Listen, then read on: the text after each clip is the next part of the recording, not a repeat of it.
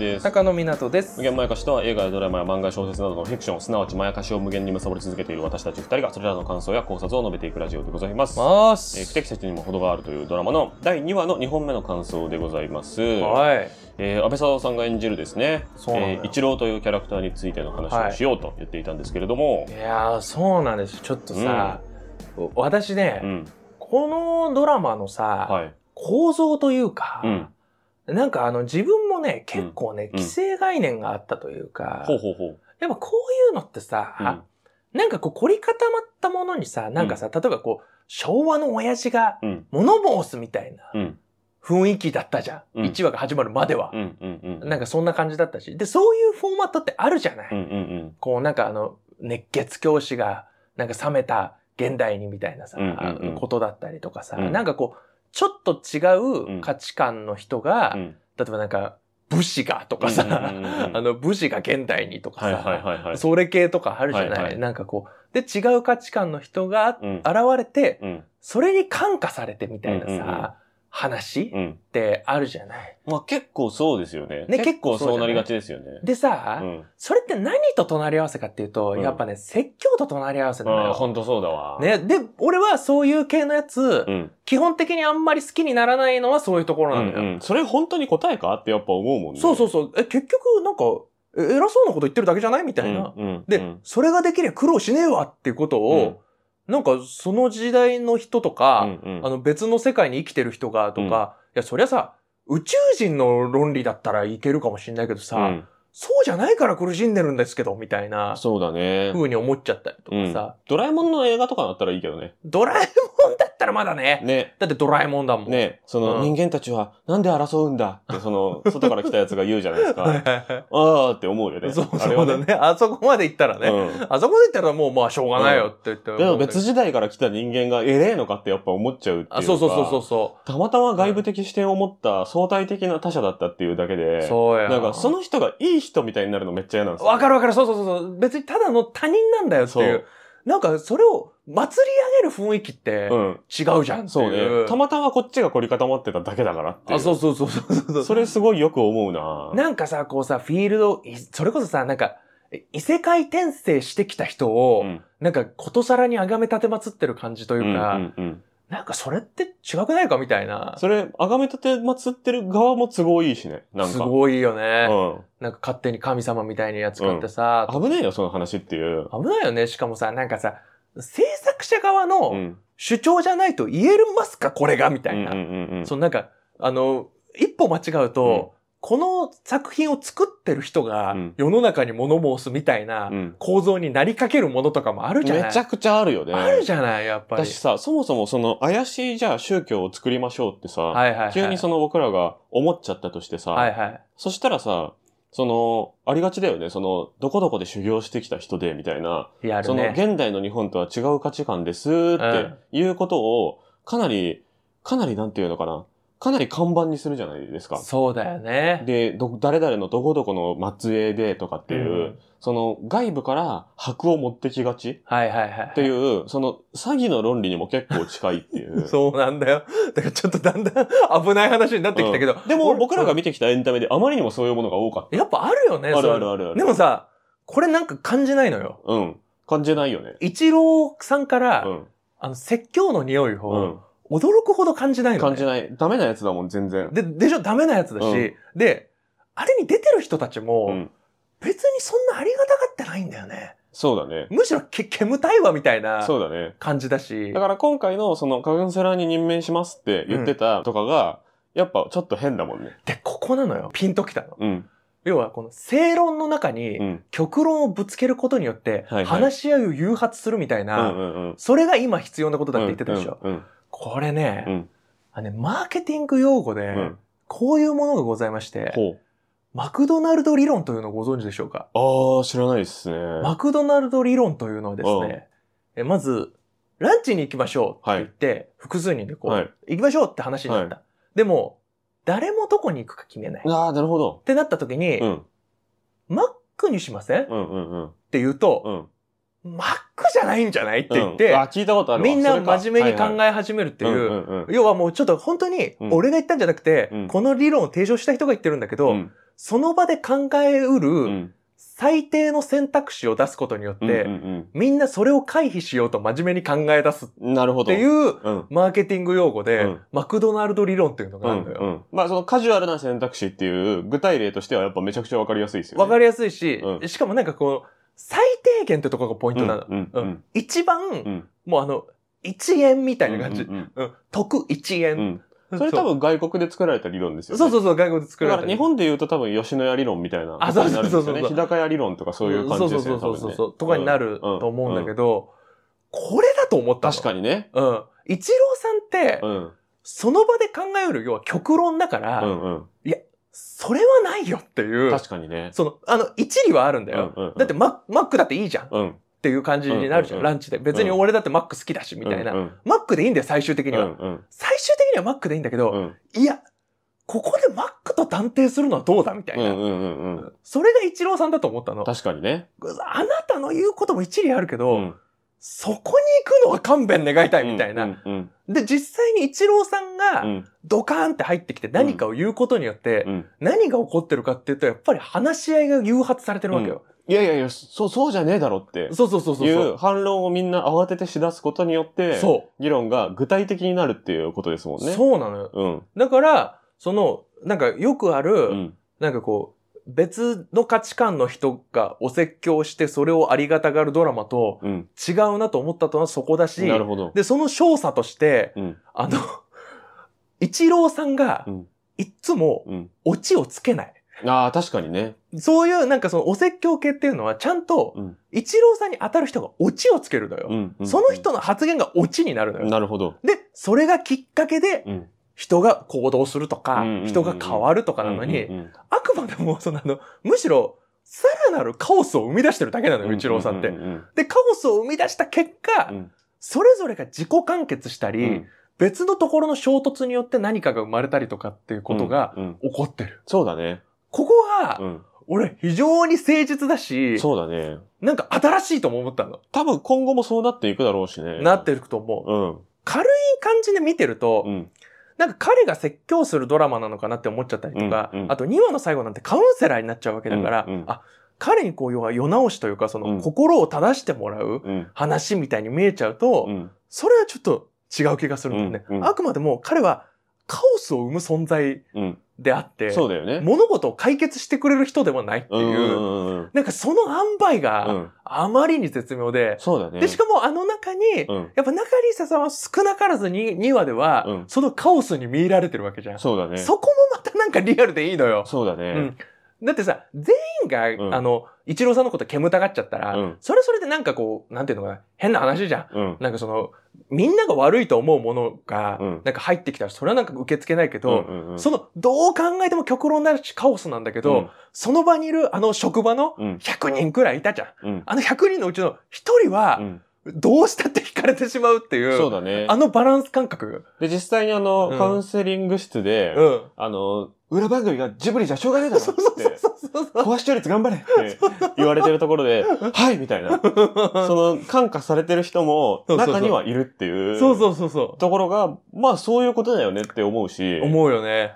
で、あとは、その一郎ができることなんて限界あるし、うん一郎が万能だって描かれてないっていうところが誠実だっていうのものすごくそうだなとうん思って、うんうん。一郎がやってることなんてやっぱ大したことないわけですよね。そうなのよ。別にタイムスリップしてきた親父じゃなきゃできないことなんて別に一つもやってないんですよね。一つもやってないんだよ。だから結構そのタイムスリップが大げさに振りかぶってて、うん。タイムスリップじゃなきゃいけないってことはないぐらいの、うん。大したことないことをやってるっていうのが面白いんですよね。そうよ。で、それに頼らなきゃいけないぐらいの、本当にやっぱ硬直的に、うん。その形骸化して運用されてるルールで、せっかく作った素晴らしいルールが一個一個あるのに、うん。それを現実に合わない形で運用するぐらいだったら、うんこんなクソ親父が来て、うんみんなに一言言うぐらいの方がまだマシですよってそう。いう、うんそんなやつの方がマシだよってことになんないためにせっかく作ったルールを具体的に考えようぜってなると、結果何が偉いってなると、やっぱコンプライアンスって素晴らしいものだよねっっていう結論になると思うんですよね。そうだね。うん。だからその、やっぱ一郎は価値観にとっての当て馬でしかないから、うん。何言ってんのこいつっていうことをやっぱ言い続けてほしいですよね。そうそうそう。それが役割であって、うん別にそれが素晴らしいって話では本当にない。うん。うん。うん。それに当てるための、その、マクドナルドとしてのそう。外部視点そうそうそうそうそう。っていうのを大したことないところから引っ張ってきましたっていう話なので、そう、しかも、そのね、一郎さんがやっぱ、でここが、うんやっぱ過去から来た価値観っていうのが、なんか聞いてるなと思ったのが、うんうんこれが嫌で今があんじゃねえのっていうんうそうだね。のを思い出させてくれるというか、そうだね ここが起点になって、その。問題の原因って、うんみんな覚えてますかっていう、ね。それを思い出させてくれるのよ。あ、いかんいかんってそ。うそうそうそう。これの方がマシってことになるのはいかんいかんってそうそうそうそう。ことですよね。だからマクドナルドなのよ、やっぱり。いや、そうだね。そその場で考えうる最低の、そのなんか選択肢っていうところはやっぱそこで。一番安直な選択肢とも言えるかもしれない。そうだね。そうそうそうそだからみんなが思考停止したら、一応になるかもしれない世界う。うん。で、みんなが気抜いて、まあ無法地帯、うんそのマックスみたいな世界がもう一回誕生したら、うん北斗の剣みたいになったら、また価値観は昭和どころか、もう弱肉強食の時代になるわけじゃないですか。そうなんで、またさ、それのうん。一理ある感うを、ん。もうちょっと絶妙だと思ったのうがん、え、だって昔の方が景気良かったぜっていう、うん。それ言われちゃうとなっていうのあったじゃん。そうね。あの辺絶妙なんだよね。うんこう、うんうんその、全部を悪にしないっていう。確かにその時代景気が良かったという事実はあったくいらいの感じで、うん。だから、でも、でもそれってさ、弱肉強食だったら強えやつがやっぱ一番評価されるからいいじゃんみたいな。いやいや、それで、うんみんな死ぬから良くないんじゃんっていう、なんかそういうこと？そうだね。そうそうそで、あとあのセリフに対する、それを言われちゃうとなっていう、その柿沢さんが演じてう。る、うん。えっ、と、中里依紗さんの元旦那うん。のセリフっていうのは、やっぱあいつのロジックの脆弱性っていうのを示すものだなと僕そは思いれもあるね。うん。だって、時代が時代っていうのは、だってその戦後復興っていうことが前提にあっての、その国際的な経済のバランスとかもあっての、その、いや、たまたま好景気だっただけで、そうそねの。昭和の価値観のおかげで好景気だったわけじゃないですよって、はいはいはい。そのすぐ正論で論破しなきゃいけないところを、うん。そこまでは考えられてないあいつの雑魚さっていうのを示すところだったなと思う。それ、そうだね。それもあるね。そう、だからやっぱ、それによって、やっぱあいつの返答っていうか、腰折れちゃった感じに、みんなが冷めるっていうのもあると思うんで、あるね。その、なんかろ理屈のようなことを言ってるけど、別に理屈じゃないよとか、その実感を伴った、うん、正論じゃないよっていうものを、その、カンパする、カッパするというか、うん、まあ、カンパしてるわけじゃないんだけど、その、一郎がそこ鋭いわけじゃないんだけど、一郎をぶつけてるのも暴論だからさ。そうそうそう。でもその暴論にすら対応できない、その、それっぽい正論の嘘さっていうのを暴く、ジョーカーとしての安倍貞夫さんっていうのもあるなと思いましたね。確かにあそこね。うん。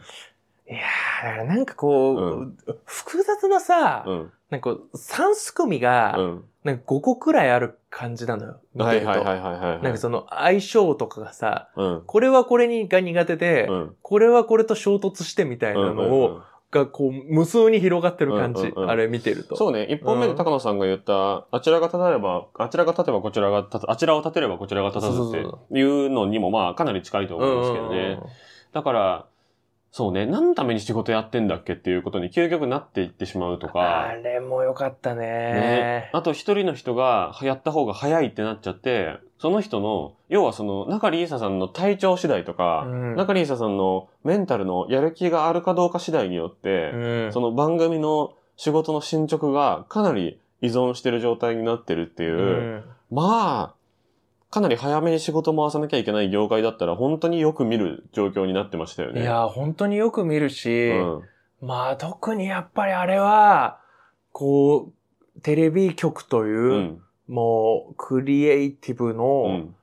現場と、うんなんていうのかな、俺ね、テレビ局って、うんなんか100クリエイティブともちょっと違うと思ってるのよ。全然違うよ。ね、うんなんかこうやっぱテレビ放送ってさ、うんうん結構いろんな義務とかがあって、割となんかこうサラリーマン社会なところがあるというか、そうだね。なんかその狭間の感じが、うん。やっぱあの、なんか安易に、うん。テレビドラマだからテレビドラマの現場を、うんあ、テレビドラマじゃない、テレビの現場をこう、舞台にしましたうんっていうのとは、うん。なんか違うものを感じたそうだねん。だよね。ああじゃなきゃいけないっていうか。やっぱね、その、なんでああなっちゃってるかっていうと、その全部がスローな産業で成立してる世界だったら、うん。ああいうしわ寄せにはならないと思うんですよね。ならないんだよ。だけ、ど、こう、 too fast な消費速度が速いことが、なんていうのかな、いろんな仕事のハブになっちゃってる世界っていう、その、実際そうじゃなくていいのに、情報が速いことが良しとされているから、ああ、じゃあ慌ててシステム作んなきゃみたいな。慌ててルール作んなきゃみたいな。で、それを運用しなきゃみたいな。で、その若手の、はい、入ってきたばっかりの子たちをシフト制じゃないってしちゃうと、なんであんなにビビってるかっていうと、そのあの子たちが辞めて、すぐ告発みたいなのされちゃうかもしれないみたいなことにずっと怯えてるわけですよね。そうそうそで、それって本当に不当なことがあった場合には告発できる世界の方がいいと思いますけう。ど、みんながその告発に怯えすぎてるがゆえに、うんうんちょっと今日だけさ、あの、これちゃんと一緒にやんないみたいな。うんちゃんとやりきらない？みたいな。うん。ことをやる人間関係がない状態で教えられることなんてたかが知れてるよね。いや、本当に。っていうことすら、あのルールに対して誰も言えない。うん。局内で誰一人そんな当たり前のことを言えないっうん。ていう状態になってるっていうのが、何のせいなのかっていうと、やっぱりその情報の速さにみんながビビってるっていう前提があると思うんですようね。で、情報の速さに一番ビビってる業界はどこかっていうとテレビ業界だと思うんですよね。そうだってね。いうことで、あの AP さんっていう、えー、中里沙さんの設定はめちゃくちゃいいなと思ったし、うん。何もかもがやっぱ情報にビビりすぎてるがゆえに一つ一つの判断がおろそかになってるっていうことのしわ寄せが有能な人にのしかかるっていう。構造が本当にリアルだなと思いましたね。リアル。もう本当に結局その現場にいる、うん。あの、何でもできちゃう人うに、ん。自然とそれが集まってくるようになっちゃうんだよね。うんうんうんうんその全ての負担がというか。うんうんいや、なんかもう全く同じ話俺聞いたもん。そのうんうん友達から。うんその、なんかあまりに、うんその、なんかその、反クリエイティブみたいうなん会社にいたんだけど、はいはいはい最初子会社だったんだけど、うん本社に勤務になったら、うん。あまりにも厳しすぎて、うん。その、家帰ったらパソコンも開けない、うん。みたいなことで、うん。開けないところかロックがかかって電源すらかからないみたいな。もう結構そうですよね。そうそうそう。よく聞くかな、それは。そうそ。う。でもそうすると、うん。終わるもんも終わらないんだと。いう。うんうんうん。で、それで別に仕事をマックスでやってそれでも、うん。あの、終わらないくらういん。の量があるし、で、それをやりたいという熱意もある。うんのに、熱意がある人にやらせてくれないのはどういうことやねんって思って、結局そこからまた戻ったみたいなうんこと言ってたから、うんその辺が緩いところに戻った。うんうんうんでもそういう選択を取るパターンもあるよなって思うのよ。そうですね。どれがいいかわかんないけどね。どれがいいか分かんないけど、うんでもそういう話を今回してたとう思う。んうん。もうしてたと思う。そう。だから帰りときは帰れよって。いうのがやっぱ全てだと思うんですよね。そうそうそう。いや、この人が帰んないと帰りづらくなっちゃうから。そうそうっていうのがさ、その全員の行動規範に組み込まれてるのはやっぱ病的だと思うんですよね。うんうんうんいや、そう思わない人もいるかもしれないじゃんっていう。そうそうそう一。人一人の人間関係ベースで仕事してないっていう、うんあまりにもルールベースで仕事してるがゆえにそうなんだよ。遅くなってるっていうのが、うん、で、そこの、うん、尻を拭かなきゃいけないっていうのが、その性格が仕事に向いてる人うんにしわ寄せいくっていううん。のがわかるね。だって俺もうもう胸が痛くなったのがうさ、ん。なんか一時期なんか、そのテレビ局の人とさ、はいはい。なんかのリモート打ち合わせしてた時にさ、はいはいは あの、要は定時でい。うん。電気うがん。強制的に消える。うんうんうんうん。でも、うん。そっから要はあの、リモート打ち合わせしてるから動くわけにいかないから、うん真っ暗の中で打ち合わせが続いいや、たりしててよくあるよ、それ。いや、それってどうなのって思っちゃったのよ。そのなんか、うん電気消しゃ終わりっていうのもさ、っていう。そうなんだよね。うん本、当に帰りたい人は帰る。うん。仕事が終わった人は終わったでやる。でも、うんもっと働きたい人は働く。うん。それができんもんかねっていねう。、その自由度が広がっていけばいいだけのはずなのに、うんその一番自由っぽい選択肢を全員に押し付けることになってるっていうのが、そうそうそう。やっぱ意味わかんないなと思うし、そのルール縛りのディストピアになってってるよねってうん。いうのを一番象徴するのがやっぱテレビ業界だなと思いますよね。そうだねうんでそれはやっぱ外部の人への向き合い方っていうところにも出るしね。そうだからそのタレントの扱い方がさ、その誰々さんは風水やってるからとか、その誰々さんはせ挨拶のタイミング間違えると説教だからみたいななんだ。風に上の方の人たちのことはすごく敬ってる一方で、うんその飛行機はいやこうやっとけばいいからみたいなのも、一見その関係ないテレビあるある、うん。テレビ裏方あるあるのコメディシーンかと思いきや、いやでも全部同じさ、演者さんなんだからさ、うん同等のリスペクトをするべきなんじゃないのっていう疑問もやっぱちょっと生まれるよね。はいはいはいはいはい。うん。で、そこもなんか、もやっとする。その、中里依紗さんが、その自分の人権に敏感で、うん。で、めちゃくちゃ自分の仕事もできる人っていう一方で、うん。彼女が彼女で内面化してしまってる謎のルールとかマナーとかもめっちゃあるんだよねっそうなんていう、だよね。だからあの人があの人で全然嫌な人じゃないわけじゃないっていううん。のは、